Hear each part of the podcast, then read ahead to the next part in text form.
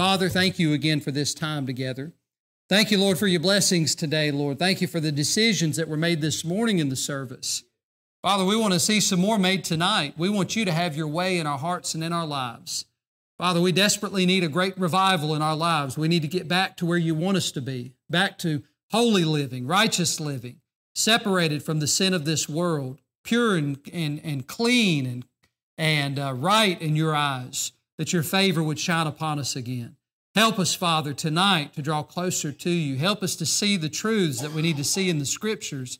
Help us to lay aside our doubt, our unbelief, our pride, our selfishness, our foolish, foolishness and our sin and help us to cling to the cross and to be drawn closer to you, Father, through Jesus.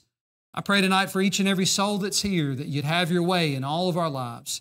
Thank you, Father, for what you'll do tonight. Help us now with this message. In Jesus' name we pray. Amen. All right, now I had said I was going to start at 19, but I do want to go back and just recap uh, at least from verse 15 so that we can all kind of connect the dots from this morning. And if you weren't with us this morning, that is a recorded message that was posted online, so you'll be able to go back and listen to that at maybe a later time. So pick up in verse 15, if you will. And Moses turned and went down from the mountain, and the two tables of the testimony were in his hand.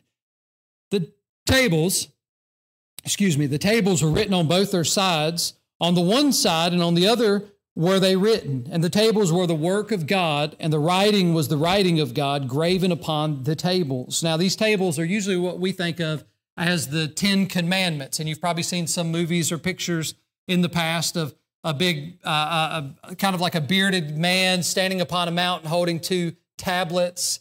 Uh, what, what was his name? Charlton Heston, and the Ten Commandments. You know that image and originally, what had happened, according to this text, is God had written down His word on stone, and Moses had this in his hand. You know, sometimes we can picture Moses up there carving with a chisel, but it was God who originally wrote the word down, originally. And then some things will happen, and we'll see what happens here. So he comes down off the mountain with these tablets. Verse 16 the tables were the work of God, the writing was the writing of God, graven upon the tables. And when Joshua heard the noise of the people as they shouted, he said unto Moses, There's a noise of war in the camp. You know, noise is, is something that uh, triggers a response. And in this case, you're going to find this noise was a type of music. Sometimes people say, well, music is amoral. It doesn't matter what it sounds like. Not according to Scripture. In this case, from a distance, Joshua thought there was war in the camp simply because of the type of music that was being played in the midst of that camp. We ought to be careful about what we listen to when it comes to music. Look what happens next, verse 18. He said, It is not the voice of them that shout for mastery, meaning they want strength as if they're at battle. Neither is it the voice of them that cry for being overcome. They're weak, they're defeated. That's the opposite end of the spectrum. But the noise of them that sing do I hear. In verse 19, and it came to pass as soon as he came nigh unto the camp that he saw the calf and the dancing, and Moses, Moses' anger waxed hot, and he cast the tables out of his hand and brake them beneath the mount.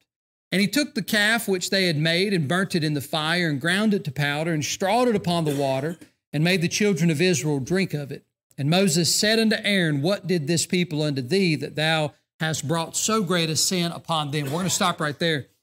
Now, in these texts here, we know that prior, as this morning we've already addressed this, Moses is at the top of the mountain receiving the Word of God. The children of Israel were supposed to be at the base waiting on God.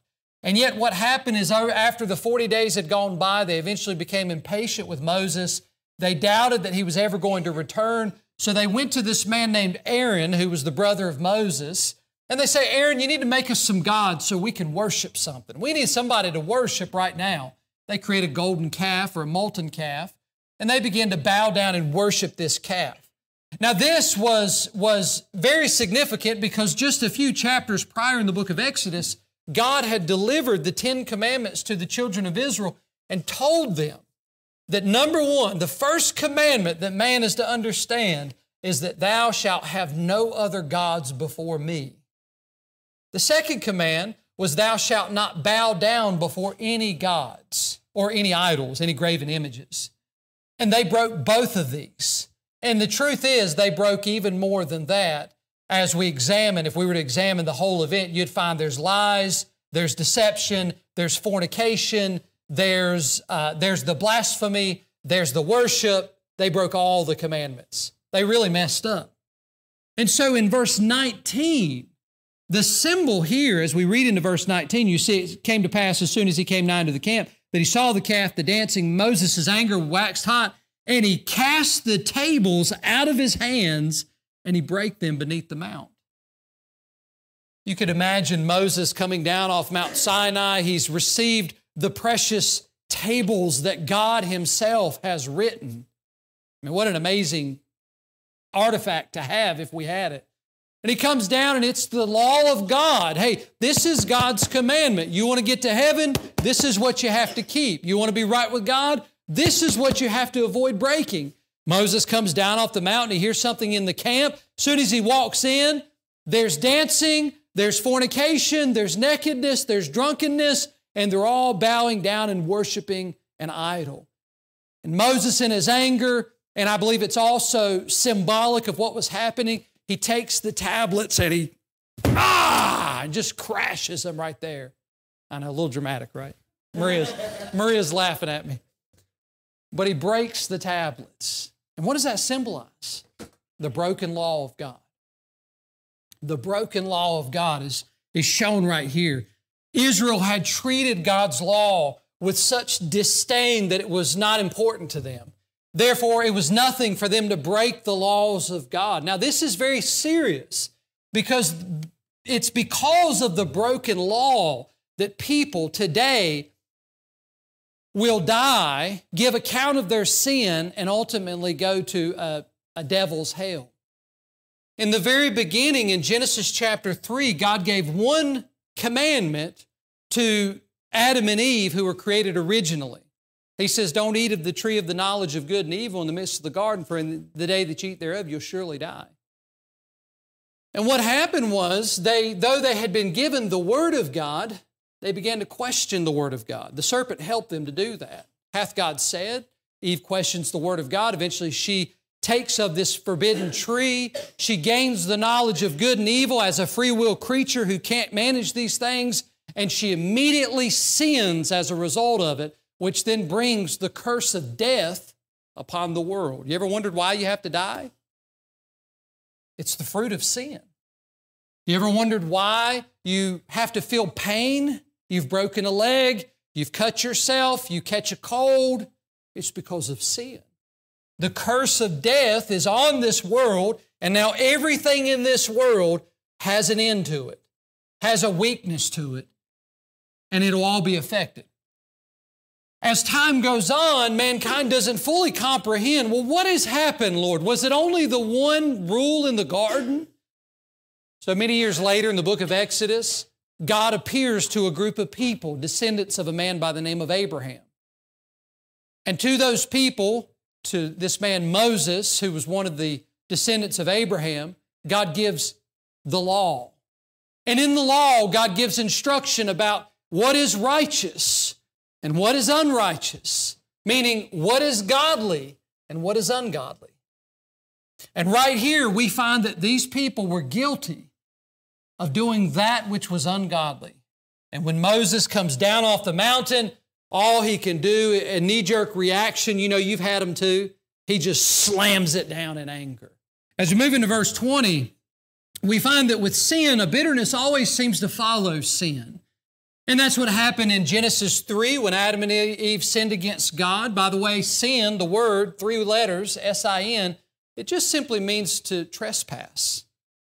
If you've ever broken a law before, and I mean a, a, a local law, let's say you've sped, all right? You, you were speeding in an area, you got pulled over by a police officer, and he wrote you a ticket because you were breaking the speed limit.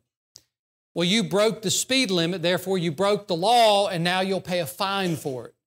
A sin is a trespass against who God is. And God is perfect and holy, and that's something that often we can't fully grasp, but God is the standard of that. And one might say, well, why does it matter if I'm equal with God or I, not equal with God, but if I try to be like God? Why does that matter? Why do I have to keep God's rules? It's because this world is God's world. He created this. All things were made by him, and without him was not anything made that was made.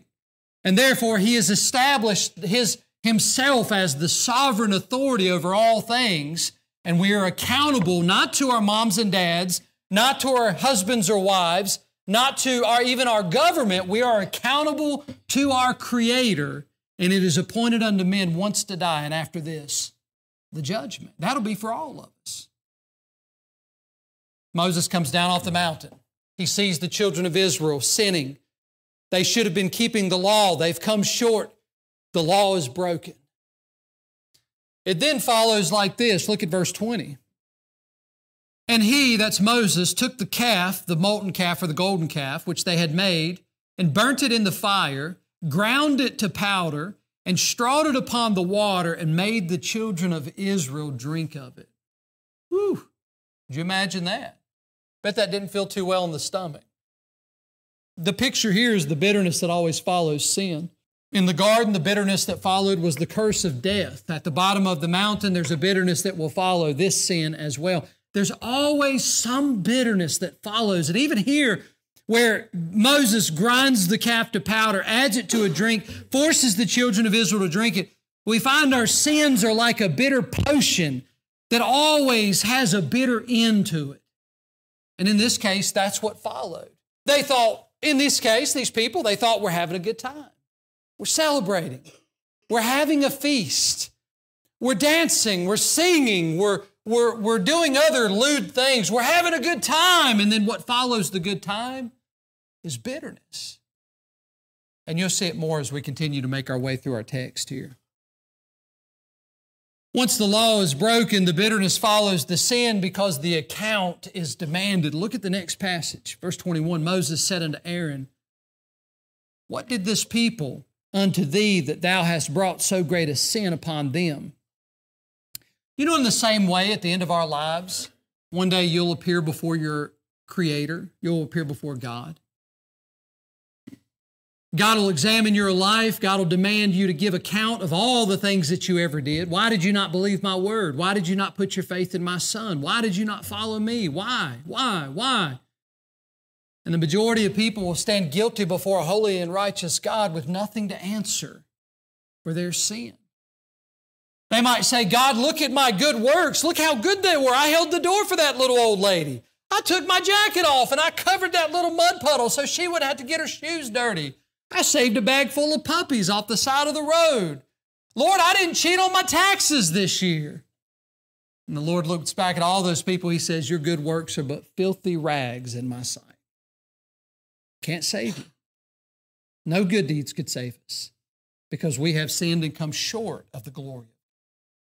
In the case of Israel, they had sinned and come short of the glory of God. There's no way they're reconciling here. There's no way they're getting right with God. They, they will fail to come short and they will have to answer for their sin. And in this case, the account was, was demanded by Moses to Aaron. What has caused these people to sin in such a way? Aaron goes to give an account, verse 22. Let not the anger of my Lord wax hot. Thou knowest the people that they are set on mischief. Now we know good and well by the earlier account in the chapter, Aaron's a liar right here. Those people came to him in verse 1. By verse 2, he says, All right, give me your earrings. I'll make a calf and we'll start worshiping it. And tomorrow we'll call it a feast unto the Lord Jehovah. He was a liar. I want you to turn over to Deuteronomy chapter 9. We know he was a liar. We know he was trying to be deceitful, which he was breaking one of the commandments himself, and God could have been justified in smoting Aaron right there. But simply because of the intercession of one man, Aaron's life was preserved. Look over in Deuteronomy chapter 9 and verse 20. Well, you know what? Let me go back to verse 18. I think it'll make more sense for you. And I fell down before the Lord as the first 40 days and 40 nights I did neither eat bread nor drink water because of all your sins which ye had sinned in doing wickedly in the sight of the Lord to provoke him to anger. Moses in Deuteronomy is recounting the events of Exodus 32. For I was afraid of the anger and hot displeasure wherewith the Lord was wroth. He was angry against you to destroy you, but the Lord hearkened unto me at that time also. And the Lord was very angry with who? Aaron. to have destroyed him. And I prayed for Aaron also the same time. If not for the prayers of Moses, Aaron would have never been delivered. God knew good and well that Aaron was a liar in his sight. You know, you can't hide anything from God. You can't. You might hide stuff from me. You may hide stuff from your family and from your from uh, others in your in, in your life, but you can't hide anything from God. The eyes of the Lord run to and fro, beholding both good and evil. No matter where we go, even if it's in the darkest depths of the world, the Lord's eyes see everything. And one day we will give account of such things. Aaron was giving account here. Go back to Exodus 32 with me. So Moses had prayed and interceded on Aaron's behalf. Back to the account that Aaron was giving in verse 22, he says, The people are full of mischief. Verse 23, For they said unto me, Make us gods which shall go before us. For as the, for this Moses, the man that brought us up out of the land of Egypt, we want not what is become of him. And I said unto them, Whosoever hath any gold, let him break it off. So they gave it to me. Then I cast it into the fire, and poof, there came out this calf. Poof is not in the Bible if you don't have one. I just added that. All right, poof is not there. But he does kind of say it in that way, doesn't he? He says, Man, I just, you know, I just tossed some things in the fire and whoo, look at that. There's a calf sitting there. Man, we, I guess that's it. That must be God. You know he's lying. And it's funny how we actually try to make God out to be some kind of fool in our deception, don't we? We try to justify things. We try to overlook the truth. We try to lie and deceive, but you cannot lie to a God who knows all things. You can't do it. You'll fail to do it. And God knows exactly where you are, what you've done, and you stand guilty in His sight. We all do. The accounts demanded. Aaron recounts the events and then we move into the next part here as we move down to verse 25. We find the eyes of the righteous behold the deeds of the unrighteous. Look at verse 25. And when Moses saw that the people were naked, in the world were they naked? It was, at first, it started out as just an, it was just an idol, right? Just a statue. We read earlier they, they were so excited about it, they all made some burnt offerings. They made some peace offerings.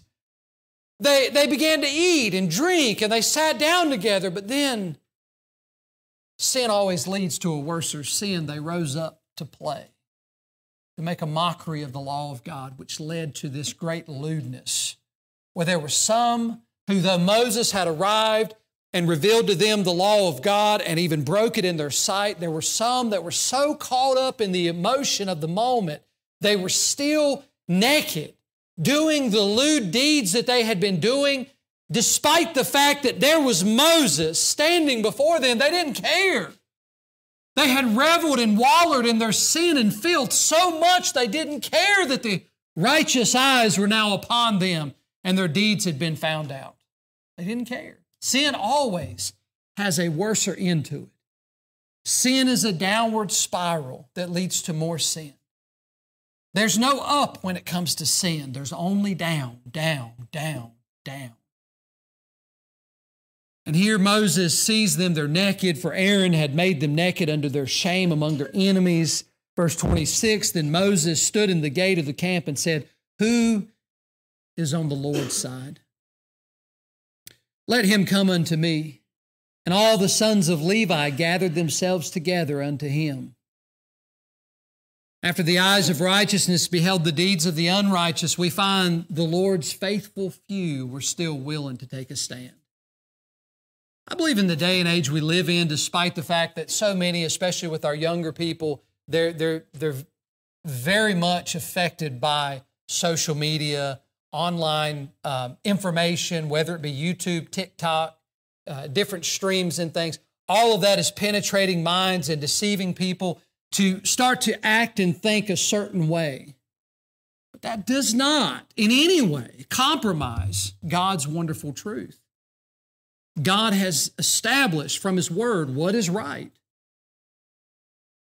And so many are being led astray as all these of the children of Israel at the base of this mountain were led astray to worship the idols of the world.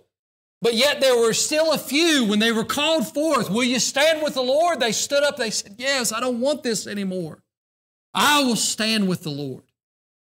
And it just so happened to be the sons of Levi, which later became the priest of God. And all throughout the Old Testament, you find it's the Levites who are the priest of God. They were God's people. The Lord's faithful few stand up, the sons of Levi step up, and then look what Moses asked them to do. And it proves to us that God, in fact, hates sin and does have to judge it because he is a just God. Look at verse 27.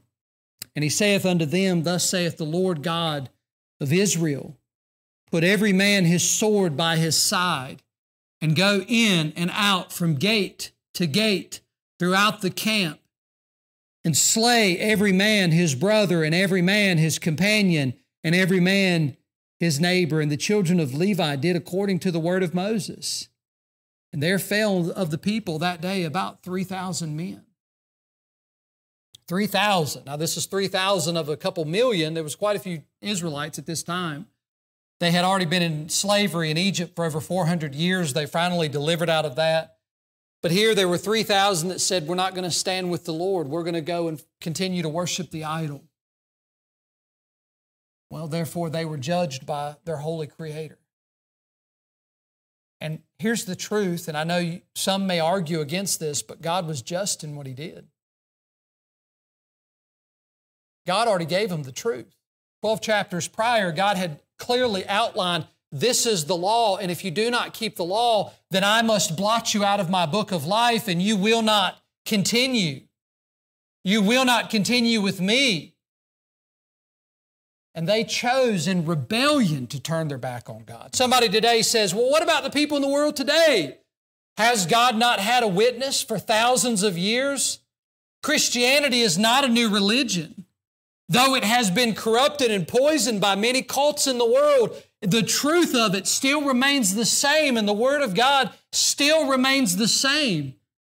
And if any will come by way of faith, believing in the death, burial, and resurrection, they can be added to the family of God, gloriously saved, delivered from the penalties of sin. But due to unbelief, many don't follow suit with that, unfortunately. There's a great principle that I think we find here, and it's this that after these 3,000 fell, one might ask, why would they have fallen? Well, they broke the law. And the thing about the law is the law always brought people to death. I want you to turn over to uh, Romans chapter 7 with me, if you will. The law was always meant to be a schoolmaster, meaning it was meant to teach us something. It was not meant to be kept. Trust me, this morning, I mean, this morning, this evening, I'm going to get it right eventually. This evening, nobody can keep the law. Nobody. I can't do it, and you can't do it. I've been a Christian for a little while now, some time now. I still can't keep the law. I will come up short. Nobody can. And the thing about the law is the law is there to teach us, just as though if you've ever been in a classroom before and you sat down in your chair and your teacher stood up at the board and they're writing on the board and they're pointing and they're talking and they're doing this and they're doing that and they're reading from a curriculum book. They're teaching you information about something that is true. The law does the same. Look with me in Romans chapter 7, verse 8. But sin, taking occasion by the commandment, wrought in me all manner of concupiscence. For without the law, sin was dead. Meaning, if the law never existed and God never delivered it to humanity, then humanity would be ignorant in the way they were living because they wouldn't know what is right and what is wrong. They would have to figure it out for themselves. Verse 9 For I was alive without the law once. But when the commandment came, sin revived and I died. And the commandment which was ordained to life I found to be unto death. The broken law has always brought death. In Exodus chapter 32, that's exactly what we see in that chapter. The broken law brought death. In the case of us today in 2024, the Bible says all have sinned and come short of the glory of God. The law is still bringing death. It's still bringing those to a place where they will be eternally judged for their own sin. It brings death. It is a sword. It is a killer. It is not a healer. And that's what we find in Exodus 32. But just as 3,000 lives were slain by the sword in Exodus 32, I want you to turn to Acts chapter 2 with me. Acts chapter 2, if you will. Pick up in verse 49.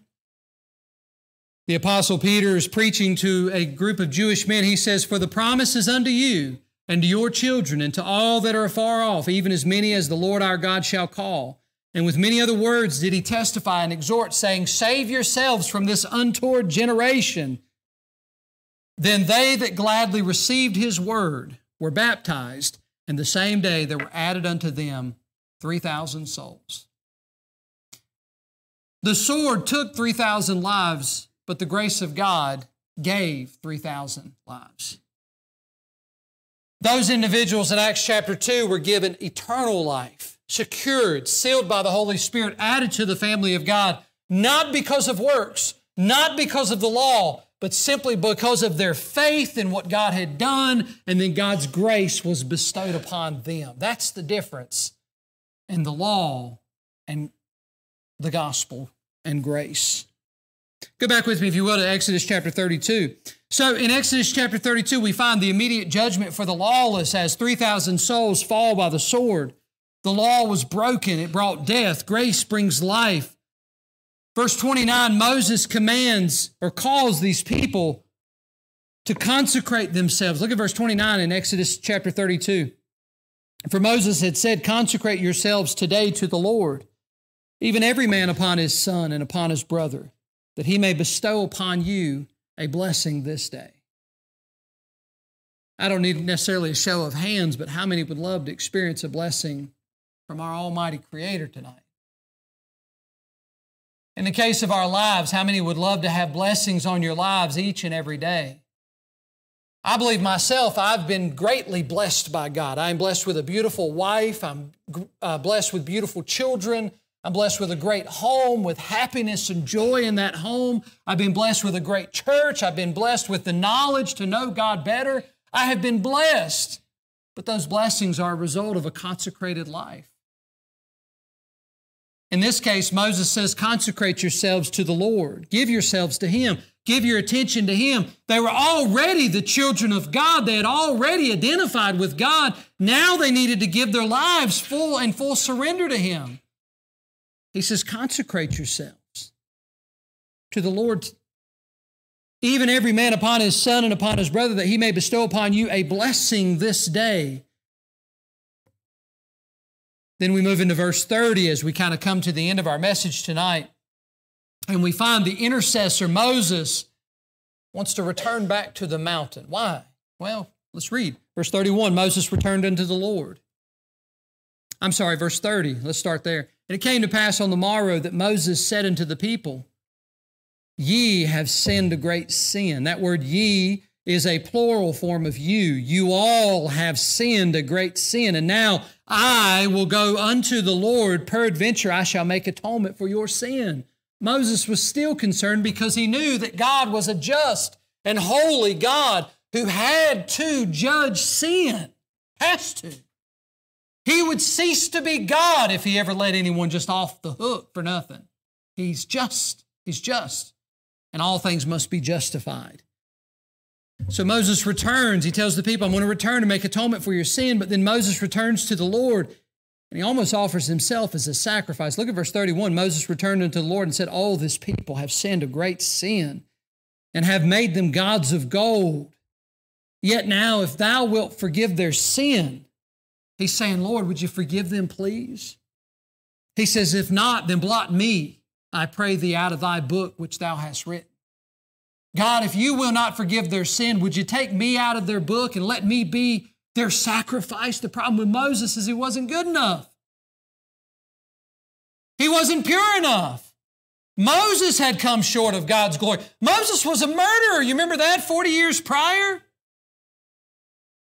Moses was a doubter when God said, Moses, I want you to lead my people. Well, God, I can't talk too well. I'm just not good speaking to people.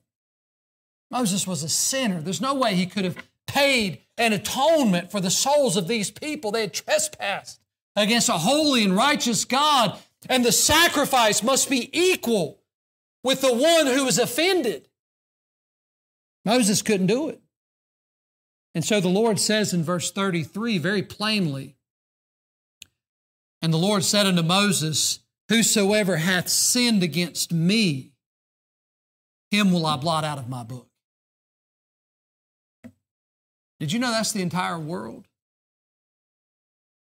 There's not a soul on the face of the earth who has not sinned against God. And God says to Moses, though Moses wanted to die for the people, and I believe he really meant it when he said it, I think he was sincere, but God knew Moses was not a worthy sacrifice. Because Moses was a sinner just as much as they were. And everyone who has sinned has been blotted out of the book of eternal life, removed. And the law has condemned us to hell. Verse 34 Therefore now go, lead the people unto the place of which I have spoken unto thee. Behold, mine angel shall go before thee. Nevertheless, in the day when I visit, I will visit their sin upon them. They're not getting off the hook. No matter how many years go by, they will answer for this sin. Verse 35 And the Lord plagued the people because they made the calf which Aaron made. The intercessor had returned to the mountain to sacrifice himself, but that he wasn't a good sacrifice. God couldn't accept it. God assures Moses justification is required because God is just. God promises to lead the people, but he assures Moses justification is necessary. Therefore, their sins will soon find them out and they will all be judged. If this is where the Bible stopped, we would all be in some great danger right now. Because if, if the Bible stopped right here with Exodus chapter 32, all we would know tonight is that we have failed to hit the mark. We have failed to meet the standard. We have come short of the glory of God, and we are all in danger of having our names blotted out of the book. And one might go forth to God and say, God, I'll give my life. Another will say, I'll give my life. Another will say, I'll give my life. The problem is, none of our lives are worthy to be given. But I'm thankful the Bible doesn't stop here, aren't you? Go with me over to Romans chapter 3, if you will.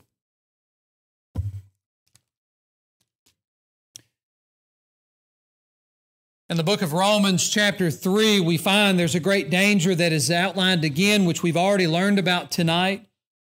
And the Bible says in verse 10, as it is written, there is none righteous, no, not one. There is none that understandeth, there is none that seeketh after God. They are all gone out of the way, they are altogether become unprofitable. There is none that doeth good, no, not one. Their throat is an open sepulchre. With their tongues they have used deceit. The poison of asses, asp is upon their lips, whose mouth is full of cursing and bitterness.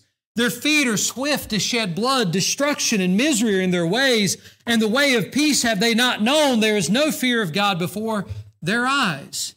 Can you imagine with such a list that God would be able to look down on even us here in Little Mount Airy at Southside Baptist Church and be able to say the same things concerning our shortcomings and our sins? It keeps going on into verse 19. Now we know that whatsoever things the law saith, it saith to them who are under the law, that every mouth may be stopped, and that all the world may become guilty before God. That's all of us tonight. That's every single one of us. None could open their mouth before the holy and righteous God and say, No, God, not me. I'm good enough. I'm good enough. None of us could.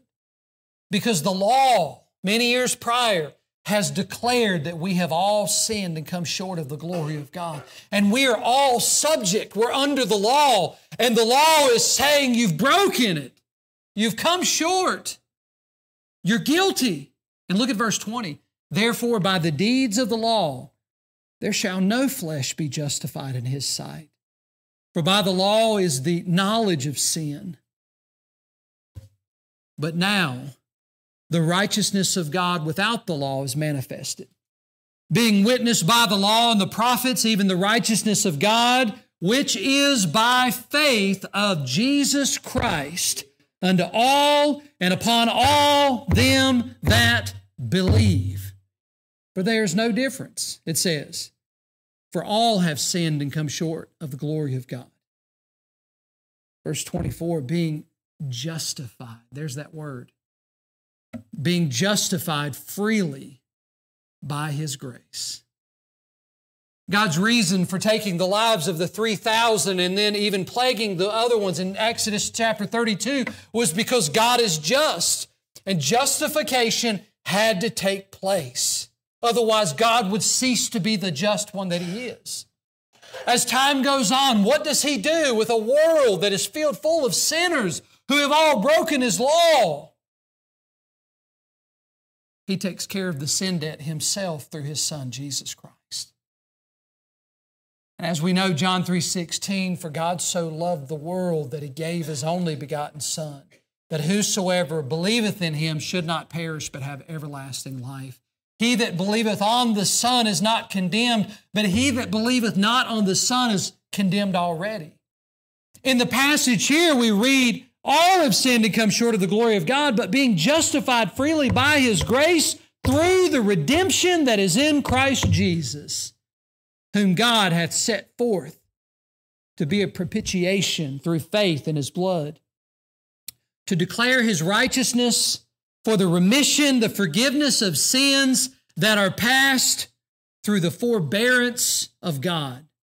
To declare, I say at this time, his righteousness, that he might be just and the justifier of him which believeth in Jesus. Where is boasting then? It is excluded. By what law? Of works? Nay, but by the law of faith. And therefore we conclude that a man is justified by faith without the deeds of the law.